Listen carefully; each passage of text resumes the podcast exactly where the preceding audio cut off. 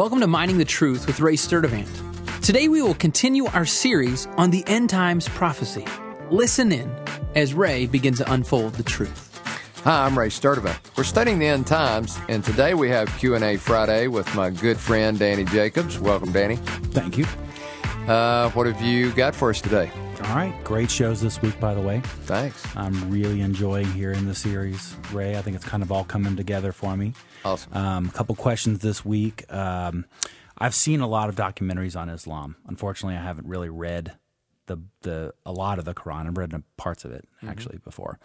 And uh, my question is, or my questions are, uh, related to um, its validity. How do we know? How do we know that it is what it says it is?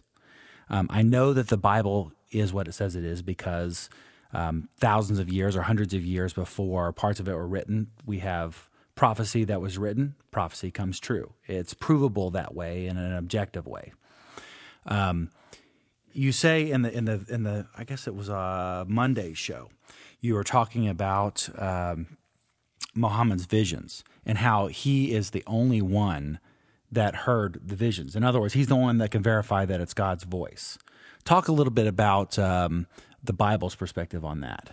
Well, you know, the Bible has over 40 authors written over a 1500 year period. Right. And it tells a unified story. Do they ever contradict themselves? In other words, does one author say one thing and then it's directly contradicted by another author? No, it's a unified story. And prophecies that are written hundreds, sometimes thousands of years, as you said, come true. So there's a unified story. And in in the uh, case of the Quran, there's only one author, and actually he was illiterate; he couldn't read or write, and it was his sayings from these visitations that he quoted to his followers.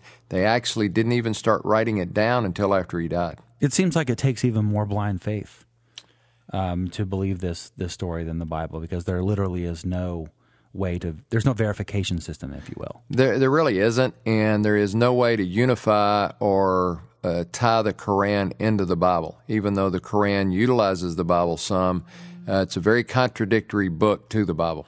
All right.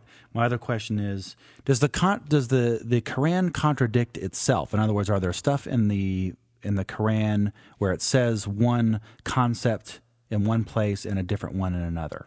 Well, there are early, and I will put a disclaimer here. I'm not an expert on the Quran. Yeah. Um, but there are early writings of Muhammad when he first got, started getting his revelations, and then there are later uh, revelations that he got that do seem to contradict. And according to the Hadith and tradition, the later the revelation, the more uh, the more it should be followed. So God changed his mind. Well, at least in this case, Mohammed does. And, uh, you know, there's 1.5 billion people placing their eternal destiny in Mohammed's hands and hoping he got this right. That's all the time we have for this week. I look forward to continuing this study next week. I'm Ray Sturdivant, Mining the Truth. Thanks again for listening to Mining the Truth with Ray Sturdivant. If you have any questions or comments, don't hesitate to join us on the web at miningthetruth.com. Thanks again, and don't forget to join us as we continue mining the truth.